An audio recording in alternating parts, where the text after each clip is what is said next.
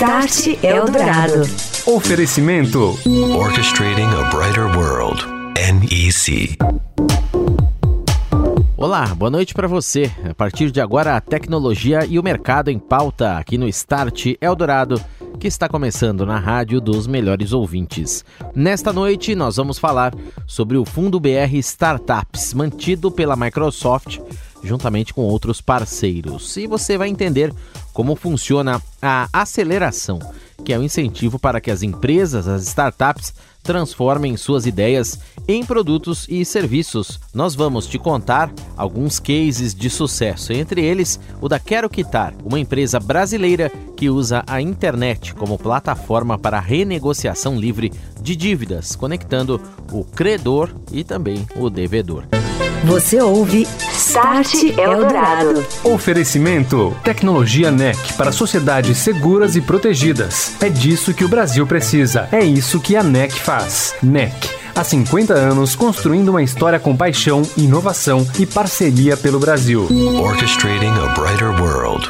NEC. Hoje aqui no Start Eldorado nós vamos falar sobre o Fundo BR Startups Transformação Digital e também contar cases para vocês. O fundo que foi e é idealizado pela Microsoft, gerenciado pelo time da MSW Capital, criado aqui no Brasil e já fomenta a economia, o crescimento, o impacto e a relevância no país por meio de investimento em startups. Estou recebendo aqui no estúdio da Eldorado FM o Franklin Luzes, COO da Microsoft Participações. Boa noite, Franklin. Boa noite. Também com a gente nessa noite aqui no estúdio, Mark Larude, ele que é CEO da Quero Quitar. Tudo bem, Mark? Boa noite. Tudo bem, boa noite. Boa noite aos ouvintes também. Obrigado pela presença. E o Renato Cruz, comentarista do Start Eldorado, acompanhando a gente mais uma vez. Boa noite, Renato. Boa noite, Daniel. Boa noite, Franklin. Boa noite, Mark. E boa noite, ouvinte. Franklin, fundo BR Startups foi idealizado por vocês. Queria que você começasse contando aqui para o nosso ouvinte quais foram já as principais experiências e investimentos que vocês fizeram. Ok. Primeiramente, eu queria começar falando que o nosso objetivo é gerar inovação e empreendedorismo no Brasil, que é muito importante gerar impacto e relevância ah, localmente para a gente a gente ter um sonho das empresas brasileiras conquistarem o mundo. Então, esse é o grande objetivo nosso com a criação do fundo e uh, crescimento sem investimento não dá para acontecer. Uhum. Então, a, o cerne do nosso projeto é investir, ajudar as empresas a, a, receberem capital naquela fase que é tão necessária, que é uma fase que é mais do que um acelerador e menos que um investidor é, tradicional profissional, que as empresas demandam capital, que uma pessoa física é, já não consegue fazer.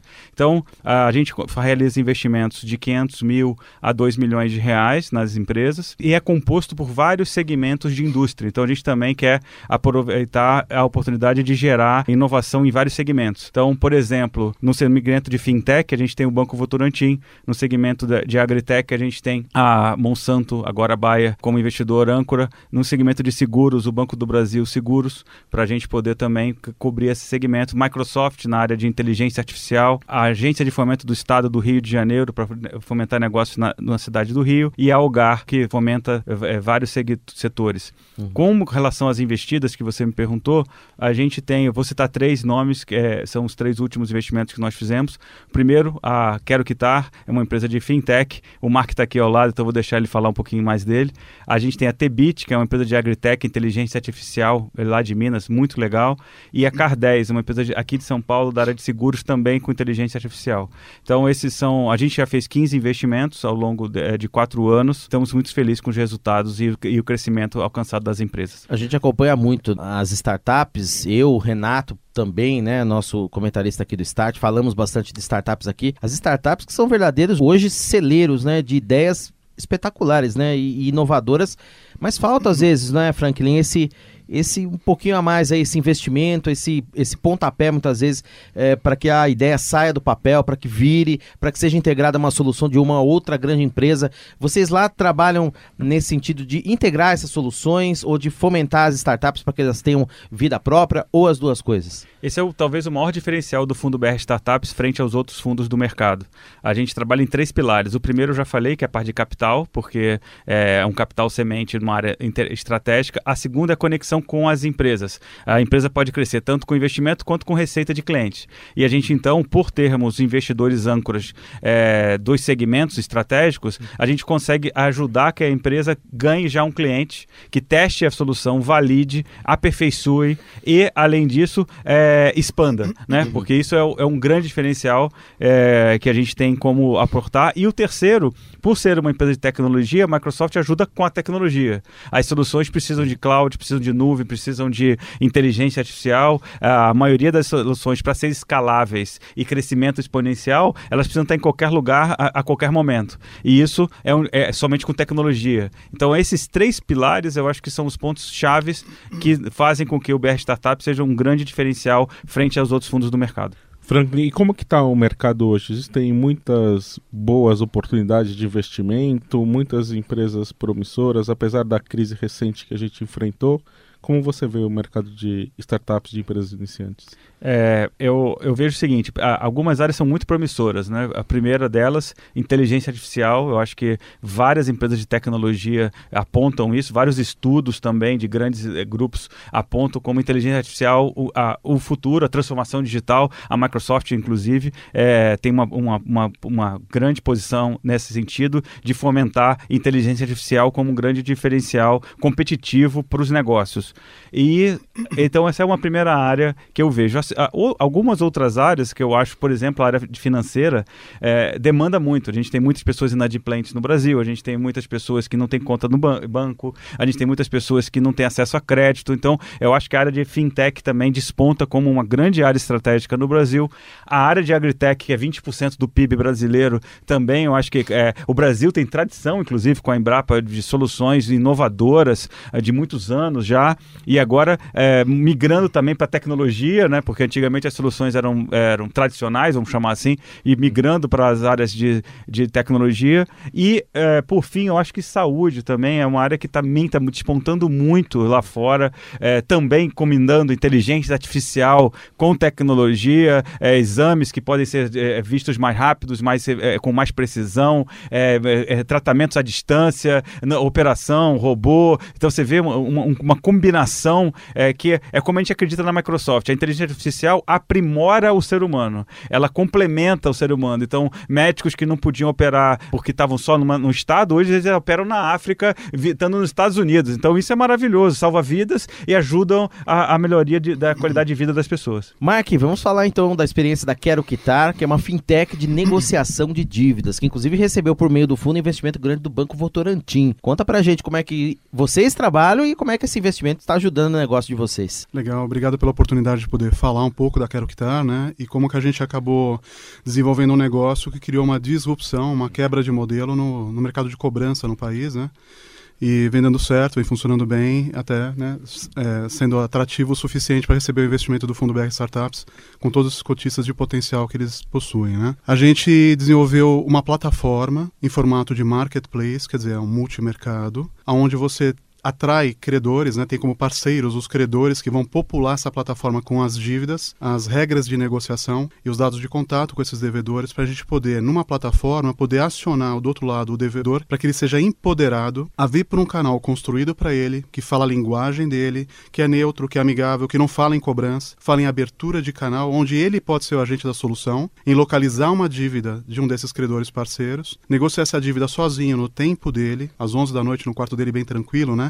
E não às três da tarde, quando um cobrador liga no meio do trabalho do cara, né? Quer dizer, você tira toda essa frição do processo. Ele negocia essa dívida sozinho, fecha o acordo e paga diretamente ao credor sem intervenção humana. Quer dizer, automatizou-se todo o processo onde há um empoderamento do consumidor na hora de resolver a sua dívida no seu tempo e como cabe no bolso dele. Agora, Mark, como é que foi esse processo de parceria e também de aceleração por parte do Fundo BR Startups? Como é que foi esse entendimento de vocês? O Fundo BR Startups ele fez uma seleção de startups, né, eh, num volume bem razoável. A gente foi selecionado entre um grupo de fintechs é, bem grande. A gente acabou recebendo o aporte, houve uma estruturação melhor do negócio, subimos 300% receita da empresa. A gente conseguiu é, firmar parcerias importantes, inclusive assinando contrato com dois desses cotistas do fundo. O processo de aproximação fornecido pela BR Startups, pelo, pelo fundo, né? Com essas empresas, acelera muito o processo, porque são empresas irmãs, né? Quer dizer, pô, investir nessa, na Quero Quitar, pô, por que a gente não vai tentar fomentar mais rapidamente essa parceria para funcionar, né?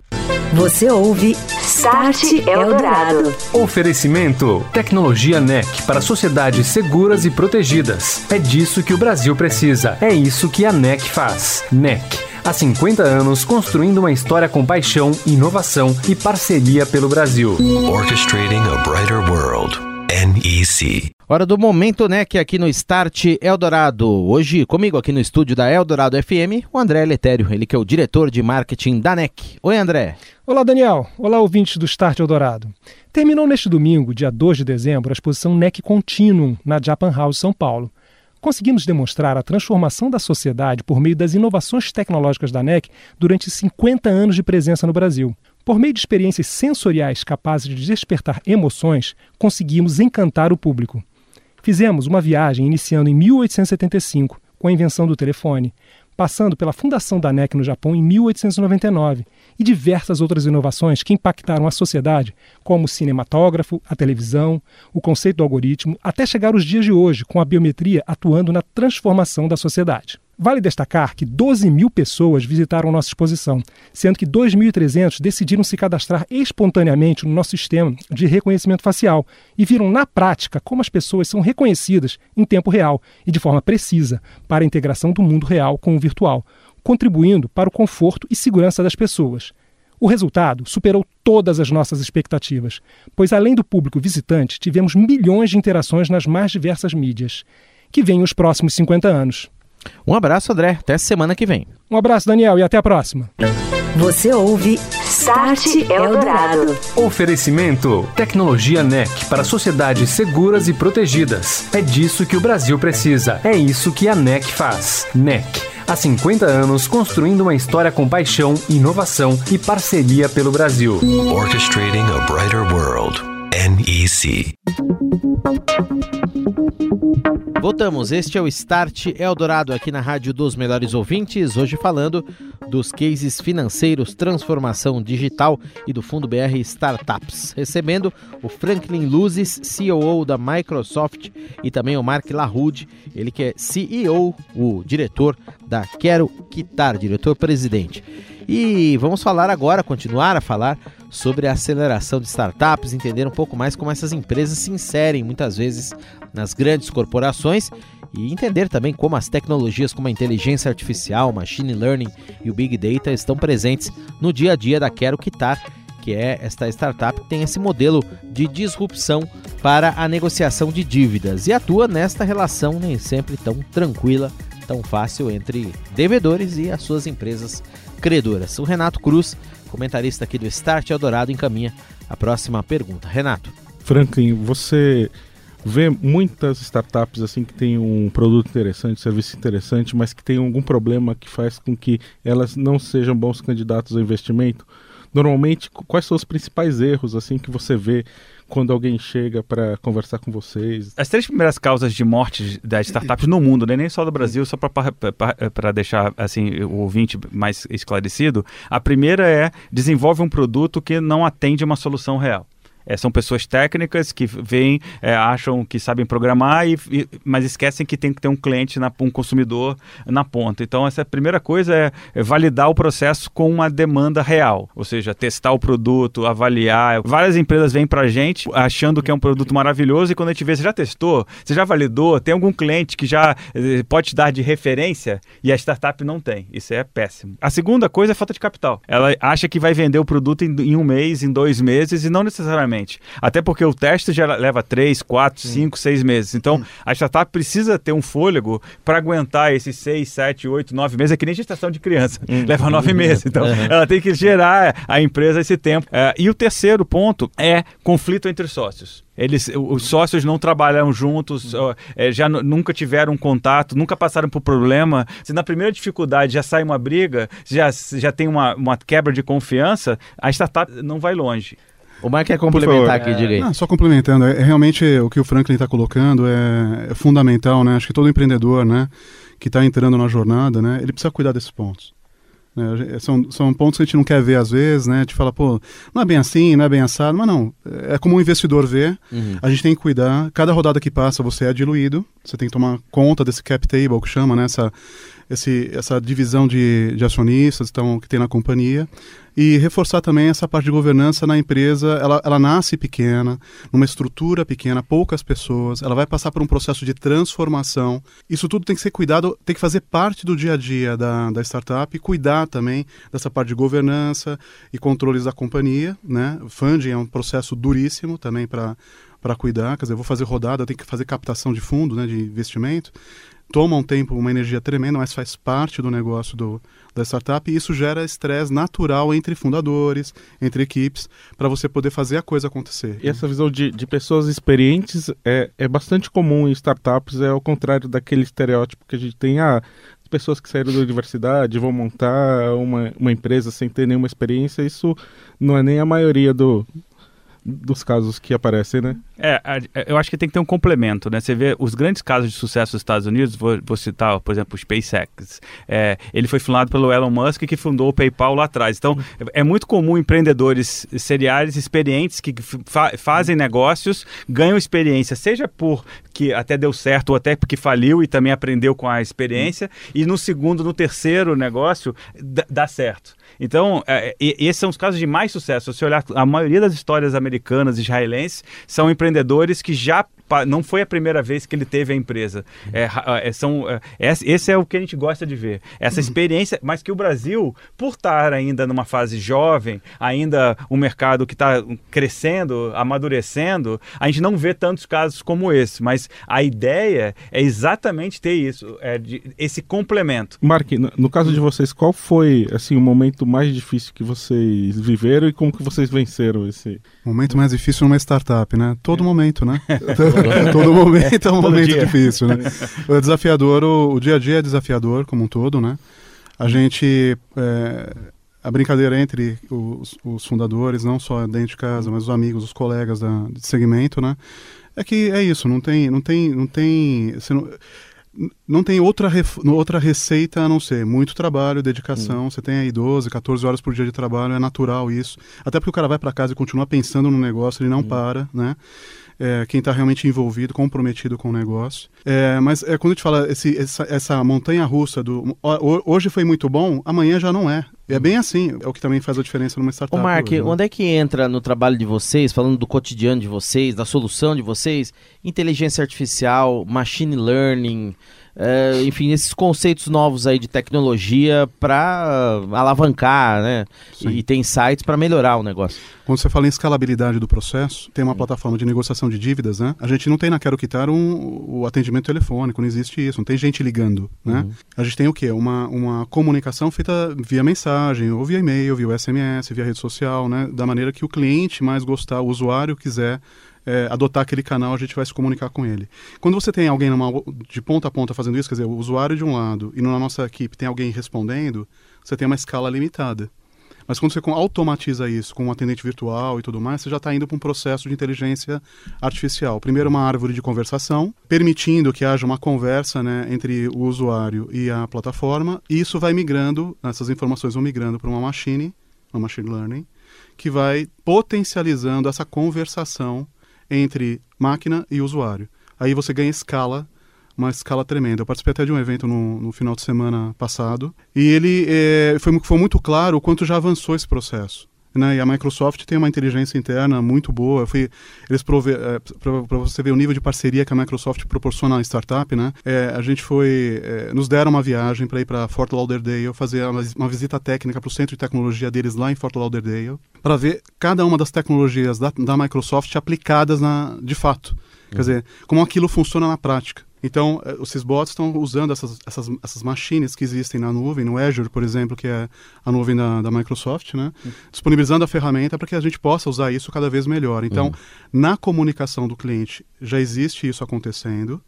E, e, na, e, na, inteligência, claro, você tem a parte de Big Data, você tem a parte de, de, de, de machine também funcionando no comportamento de pagamento, por exemplo, do devedor no mercado. Quer dizer, como é que esse, esse devedor está se comportando no pagamento dele? Ele está saindo do problema ou ele está afundando no problema? E à medida que ele está saindo do problema, eu consigo ajudar ele a sair mais rápido, até porque a proposta de valor do Quero Quitar não é só recuperar o crédito, né? É recuperar o indivíduo. Quer dizer, como é que eu recupero o devedor ao status de consumidor novamente de um modo mais sustentável, né? Uhum. Não tem como passar por isso sem fazer a educação financeira é, rolar dentro da Quero Quitar como um dos pilares né, da empresa, né? Então a gente tem um projeto em andamento, foi a Artemisia, até com a Caixa Econômica Federal que aprovaram esse projeto e investiram nele. A gente está conseguindo desenvolver esse, esse projeto, mas é uma plataforma voltada para a educação financeira a soma dessa informação da educa... do, de quanto o cara está aprendendo financeiramente, junto com como ele vem pagando o seu endividamento, pode gerar até um score novo de crédito para esse devedor hoje para o mercado. Esse é o Mark Larude, CEO da Quero Quitar, que eu agradeço a presença nesta noite aqui no Start Eldorado. Um abraço, Mark. Até a próxima. Viu? Valeu. Franklin Luzes, CEO da Microsoft Participações, também esteve com a gente nesta noite. Grande abraço, Franklin. Obrigado. Até uma próxima. Prazer estar com vocês. Renato Cruz, comentarista do Start Eldorado. Um abraço, Renato. Até semana que vem. Boa noite, Daniel. Boa noite, Franklin. Boa noite, Mark. E até semana que vem. Você ouve Start Eldorado. Oferecimento: Tecnologia NEC para sociedades seguras e protegidas. É disso que o Brasil precisa. É isso que a NEC faz. NEC. Há 50 anos construindo uma história com paixão, inovação e parceria pelo Brasil. Orchestrating a Brighter World. NEC. E agora aqui no Start nós falamos sobre as conexões de internet das coisas, ou IoT na sigla em inglês. Elas que usam a rede celular devem chegar a um número mundial de 4,1 bilhões. Isso mesmo, 4,1 bilhões de conexões de internet das coisas via celular em 2024. Os números estão em estudo recente divulgado pela Ericsson. A expectativa para o final deste ano é que haja no mundo cerca de um bilhão de conexões funcionando já com base em internet das coisas. Até o momento, o IoT tem sido caracterizado por um grande número de conexões e volumes pequenos de dados, e em alguns casos, requisitos rigorosos de consumo de energia, de acordo com o relatório da empresa sueca. Uma das diferenças entre o 5G e também as tecnologias atuais é a latência. No 5G, o tempo em que um sinal demora para ir de um ponto a outro é menor do que um milissegundo. Aplicações de baixa latência são essenciais, por exemplo, para uso em carros autônomos e também sistemas de saúde conectados à internet. O 5G, que será lançado aqui no Brasil comercialmente em 2020. O Google anunciou que vai investir 25 milhões de reais em iniciativas e também programas de jornalismo digital no Brasil durante o ano que vem. O anúncio foi feito durante o Google News Initiative Summit, realizado no escritório da companhia em São Paulo nesta semana. Os investimentos, que fazem parte de um movimento do Google, foi iniciado neste ano de 2018, quando em março a empresa norte-americana anunciou um fundo global de 300 milhões de dólares com vistas a fortalecer o jornalismo digital de qualidade, principalmente no combate à fake news. Uma das iniciativas previstas para 2019 é em parceria com a Associação Brasileira de Jornalismo Investigativo, a ABRAGE. Será criado um curso de 60 horas de jornalismo investigativo e de dados, com foco na cobertura de direitos humanos. E a Anatel, Agência Nacional de Telecomunicações, inicia no próximo sábado, dia 8 de dezembro, o bloqueio de celulares ilegais e irregulares em mais 10 estados brasileiros, com o objetivo de combater o uso de aparelhos falsificados ou com o e-mail, que é o número de identidade do aparelho celular adulterado. A partir do dia 8, então, a Anatel começa a tirar da rede, excluir das redes brasileiras dispositivos ilegais nos estados do Acre, Espírito Santo, Mato Grosso, Mato Grosso do Sul, Paraná, Rio de Janeiro, Rio Grande do Sul, Rondônia, Santa Catarina e também Tocantins. No último mês de maio, os aparelhos piratas ou com e-mails adulterados já começaram a ser bloqueados em Goiás e também no Distrito Federal. A ação que levou à exclusão das redes das operadoras de 103 mil dispositivos. E a partir de 7 de janeiro, a medida já começa a valer aqui nas regiões Sudeste,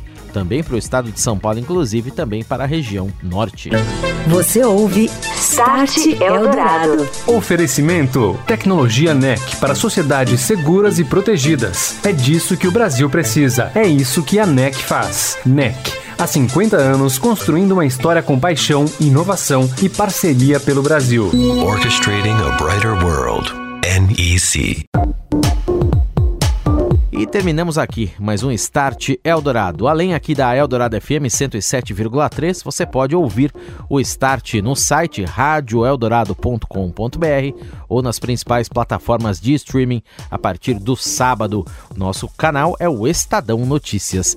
Você ouviu Start Eldorado. Oferecimento: Tecnologia NEC para sociedades seguras e protegidas. É disso que o Brasil precisa. É isso que a NEC faz. NEC. Há 50 anos construindo uma história com paixão, inovação e parceria pelo Brasil. Orchestrating a brighter world. NEC.